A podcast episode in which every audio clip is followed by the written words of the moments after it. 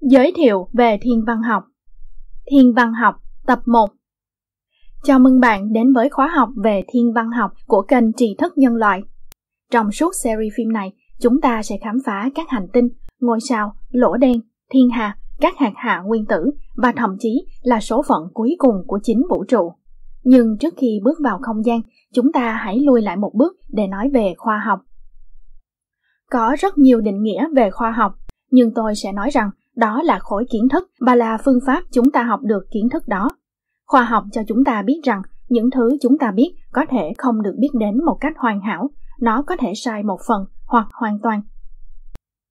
Chúng ta cần quan sát vũ trụ, xem nó hoạt động như thế nào, phỏng đoán lý do tại sao nó đang làm những gì nó đang làm và sau đó cố gắng nghĩ cách để ủng hộ hoặc bác bỏ những ý tưởng đó. Phần cuối cùng là quan trọng. Trên tất cả, khoa học phải trung thực nếu chúng ta thực sự muốn đi đến tận cùng của mọi thứ.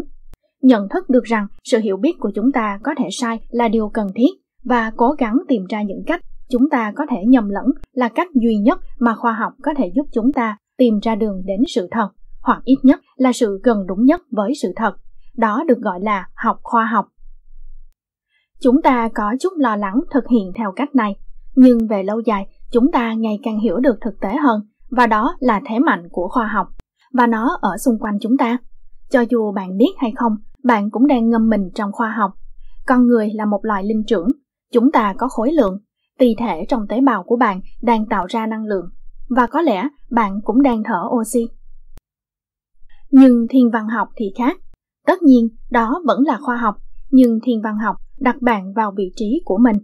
Nhờ vào thiên văn học, tôi biết chúng ta đang đứng trên một quả cầu chủ yếu là đá và kim loại nóng chảy với đường kính khoảng 13.000 km, với bầu khí quyển mờ ảo cao khoảng 100 km, được bao quanh bởi một từ trường bảo vệ chúng ta khỏi sự tấn công của các hạt hạ nguyên tử từ mặt trời cách đó 150 triệu km, nơi cũng tràn ngập không gian với ánh sáng xuyên qua không gian để chiếu sáng các hành tinh, tiểu hành tinh, bụi và sao chổi đang chạy đua qua vành đai Kuiper, qua đám mây Oort, vào không gian giữa các vì sao, qua các ngôi sao gần nhất, có quỹ đạo cùng với các đám mây khí và làn bụi trong một thiên hà xoắn ốc khổng lồ mà chúng ta gọi là giải ngân hà có một lỗ đen siêu lớn ở trung tâm và được bao quanh bởi 150 cụm sao cầu và một vần hào quang vật chất tối và các thiên hà lùng.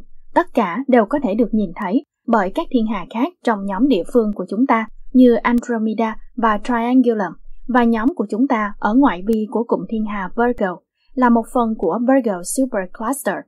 Đó chỉ là một trong nhiều thiên hà trải dài gần hết vũ trụ mà có thể nhìn thấy được, rộng 90 tỷ năm ánh sáng và đang mở rộng mỗi ngày. Sự mở rộng của ngày hôm nay thậm chí còn nhanh hơn ngày hôm qua do năng lượng tối bí ẩn. Và thậm chí tất cả những thứ này có thể là một phần của đa vũ trụ lớn hơn, vô hạn, kéo dài mãi mãi, cả về thời gian và không gian. Như bạn thấy, thiên văn học đặt bạn vào vị trí của bạn. Nhưng chính xác thì thiên văn học là gì? Đây không nhất thiết phải là một điều hiển nhiên để hỏi.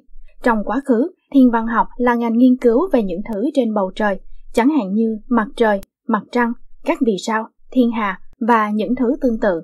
Nhưng ngày nay, khái niệm về thiên văn học không còn đơn giản như vậy. Lấy ví dụ, sao hỏa. Khi tôi kéo kính viễn vọng ra và nhìn vào sao hỏa, đó chính là thiên văn học. Nhưng những cỗ máy đang đi lang thang trên đó thì sao? Chắc chắn những cỗ máy đó không hoạt động trong lĩnh vực thiên văn học. Chúng đang làm về hóa học, địa chất, thủy văn, hóa dầu, mọi thứ trừ thiên văn học. Vậy ngày nay, thiên văn học là gì? Tôi muốn nói rằng thiên văn học vẫn đang nghiên cứu những thứ trên bầu trời, nhưng nó đã phân ra khá nhiều nhánh từ đó. Ranh giới giữa thiên văn học và các lĩnh vực khoa học khác rất mờ nhạt. Đó cũng là chủ đề mà tôi sẽ đề cập nhiều lần trong series phim này. Con người có thể thích ranh giới rõ ràng giữa mọi thứ, nhưng tự nhiên thì không quá kén chọn. Và điều đó đưa chúng ta đến với ấn bản đầu tiên trong series phim này. Đó là tìm hiểu về các nhà thiên văn học. Họ là ai? Họ làm gì? Ví dụ như Mr. Phil Plate, người đã từng nhìn qua kính thiên văn để kiếm sống, hoặc ít nhất là nghiên cứu dữ liệu đến từ các máy dò gắn trên chúng. Nhưng bây giờ, anh ấy nói, viết và làm video giảng dạy về thiên văn học, nhưng anh ấy vẫn được coi là một nhà thiên văn học. Điều đó sẽ cho bạn ý tưởng rằng có rất nhiều khoảng trống trong nghề này. Trên thực tế, khi Phil Plate làm việc trên kính viễn vọng không gian Hubble, anh ấy đã thực sự được thuê làm một lập trình viên. Anh ấy đã viết mã để giúp xây dựng và hiệu chỉnh một chiếc máy ảnh, chuẩn bị phóng vào không gian và được một phi hành gia lắp đặt vào Hubble. Sau khi dữ liệu từ máy ảnh đó được lấy và phân tích, bạn cần biết phải làm gì với chúng.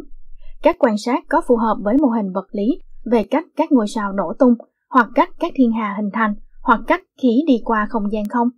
Bạn nên biết rõ hơn về toán học và vật lý, vì đó là cách chúng ta kiểm tra giả thuyết của mình. Và người làm điều đó thường được gọi là nhà vật lý thiên văn. Tất nhiên, những kính thiên văn và máy dò đó không từ trên trời rơi xuống. Chúng ta cần các kỹ sư thiết kế và xây dựng chúng và các kỹ thuật viên vận hành chúng. Hầu hết các nhà thiên văn học không thực sự sử dụng kính thiên văn nữa. Ai đó được đào tạo về cách sử dụng những thiết bị này sẽ làm điều đó cho họ. Một số công cụ đó đi vào không gian và một số đi đến các thế giới khác như mặt trăng và sao hỏa. Các nhà thiên văn học, kỹ sư và lập trình viên phần mềm, những người xây dựng chúng cũng cần đi theo. Và khi kết thúc tất cả những điều này, chúng ta cần người cho bạn biết tất cả về chuyến đi đó. Những người này có thể là giáo viên, giáo sư, nhà văn, nhà sản xuất video và thậm chí cả nghệ sĩ.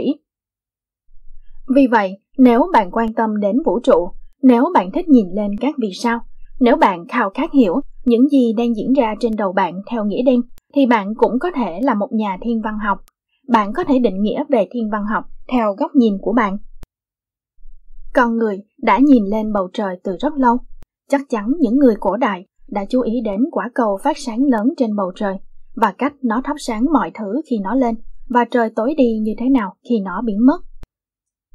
Họ cũng có thể nhận thấy rằng khi một số ngôi sao nhất định xuất hiện trên bầu trời, thời tiết bắt đầu ấm hơn và các ngày dài hơn. Và khi các ngôi sao khác được nhìn thấy, thời tiết sẽ lạnh hơn và ban ngày ngắn lại. Và khi con người định cư, phát hiện ra nông nghiệp và bắt đầu trồng trọt, việc nhận thấy những mô hình đó trên bầu trời sẽ có tác động lớn hơn nữa. Nó cho họ biết khi nào thì gieo hạt và khi nào thì thu hoạch. Các chu kỳ trên bầu trời trở nên khá quan trọng. Quan trọng đến mức không khó để tưởng tượng các vị thần ở trên đó đang xem thường chúng ta, những con người yếu đuối, can thiệp vào cuộc sống của chúng ta. Chắc chắn, nếu các ngôi sao cho chúng ta biết thời điểm gieo trồng và kiểm soát thời tiết, các mùa và độ dài trong ngày, chúng cũng kiểm soát cuộc sống của chúng ta và chim tinh học đã ra đời. Chim tinh có nghĩa đen là nghiên cứu các vì sao. Nó là một từ đã được sử dụng trước khi khoa học trở thành một phương pháp chính thức để nghiên cứu tự nhiên. Nó có một cái tên khá hay, nhưng bây giờ chúng ta đang mắc kẹt với thiên văn học, có nghĩa là luật hoặc văn hóa của các vì sao. Đó không thực sự là những gì chúng ta làm. Các từ thay đổi ý nghĩa theo thời gian và bây giờ người ta đã hiểu khá rõ rằng thiên văn học là khoa học, còn chim tinh học thì không. Cách đây hàng thiên niên kỷ, chim tinh học gần giống với khoa học. Nó có một chút hương vị của khoa học. Các nhà chim tinh quan sát bầu trời, đưa ra dự đoán về cách nó sẽ ảnh hưởng đến con người. Và sau đó, những người này sẽ cung cấp bằng chứng cho nó bằng cách tuyên thệ rằng nó hoạt động. Vấn đề là các ngôi sao không thực sự hoạt động như vậy. Lỗi của chim tinh học nằm ở chính chúng ta chứ không phải các vì sao. Nhưng chim tinh học đã khiến mọi người thực sự nghiên cứu bầu trời và tìm ra các mô hình ở đó, dẫn đến sự hiểu biết chặt chẽ hơn về cách mọi thứ hoạt động trong vòng trời. Tất nhiên, nó không trải qua chỉ một đêm. Điều này đã mất hàng thế kỷ. Trước khi phát minh ra kính thiên văn, các nhà quan sát nhạy bén đã chế tạo đủ loại thiết bị kỳ lạ và tuyệt vời để đo bầu trời. Và trên thực tế, trước khi kính thiên văn lần đầu tiên được quay lên bầu trời, một cuộc cách mạng lớn trong thiên văn học đã diễn ra. Vào thời đó, rõ ràng là mặt đất bạn đứng là cố định, sẽ mọc rễ nếu bạn muốn, và bầu trời quay về phía trên chúng ta. Mặt trời mọc, mặt trời lặn, mặt trăng mọc và lặn, các ngôi sao tự quay quanh bầu trời vào ban đêm. Rõ ràng trái đất là bất động và bầu trời là thứ đang thực sự chuyển động.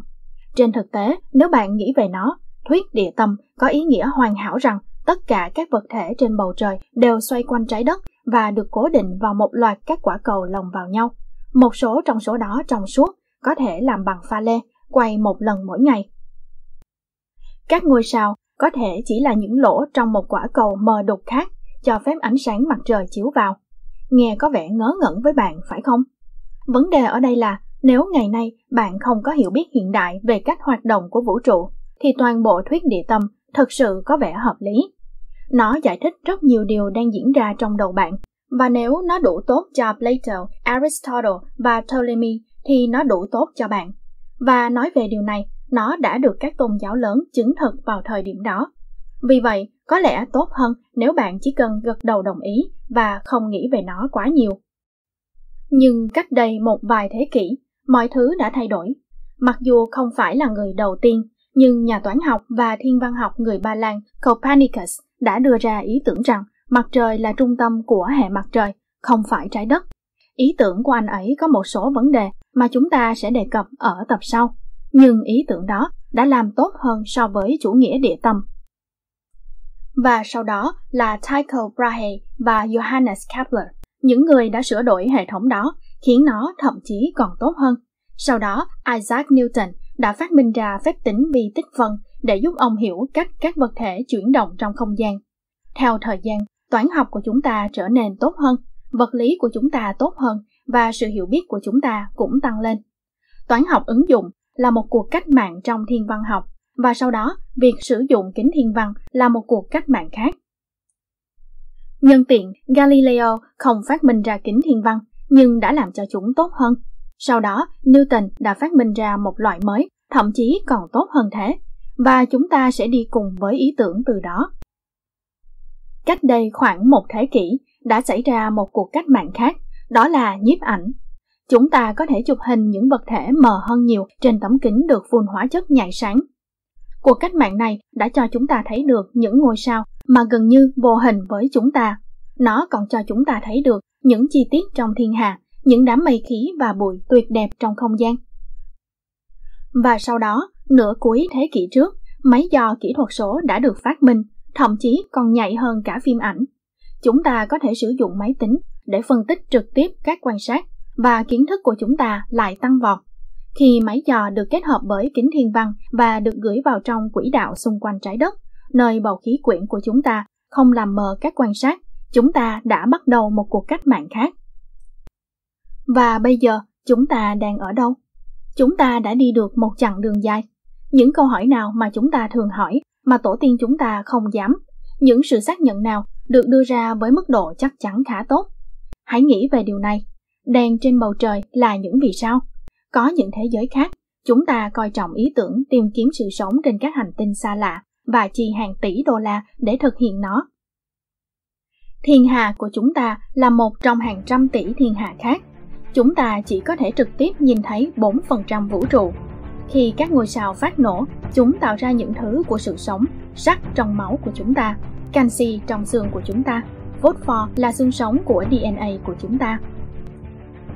Loại sao phổ biến nhất trong vũ trụ mờ nhạt đến mức bạn không thể nhìn thấy nó nếu không có kính thiên văn. Hệ mặt trời của chúng ta tràn ngập những thế giới kỳ lạ hơn cả trong giấc mơ của bạn. Thiên nhiên có nhiều trí tưởng tượng hơn chúng ta nó đi kèm với một số thứ hấp dẫn. Chúng ta cũng rất thông minh, chúng ta đã học được rất nhiều, nhưng vẫn còn một chặng đường dài phía trước. Với điều đó, tôi nghĩ chúng ta đã sẵn sàng. Hãy cùng nhau khám phá vũ trụ. Hôm nay, bạn đã biết thiên văn học là gì và các nhà thiên văn học không chỉ là những người vận hành kính thiên văn mà còn bao gồm các nhà toán học, kỹ sư, kỹ thuật viên, lập trình viên và thậm chí cả nghệ sĩ Chúng ta cũng tóm tắt nhanh lịch sử về nguồn gốc và sự phát triển của thiên văn học từ các nhà quan sát cổ đại đến kính viễn vọng không gian Hubble. Hẹn các bạn trong tập tiếp theo. Tôi rất muốn được chia sẻ về nhiều kiến thức khác nhau. Hãy nhấn vào các video xuất hiện trên màn hình hiện tại và tôi sẽ gặp bạn ở đó. Xin cảm ơn vì đã xem đoạn phim này. Và nếu thấy thông tin hữu ích, thì vui lòng nhấn thích và đăng ký ở bên dưới, nhằm khuyến khích kênh tạo thêm nhiều phim khác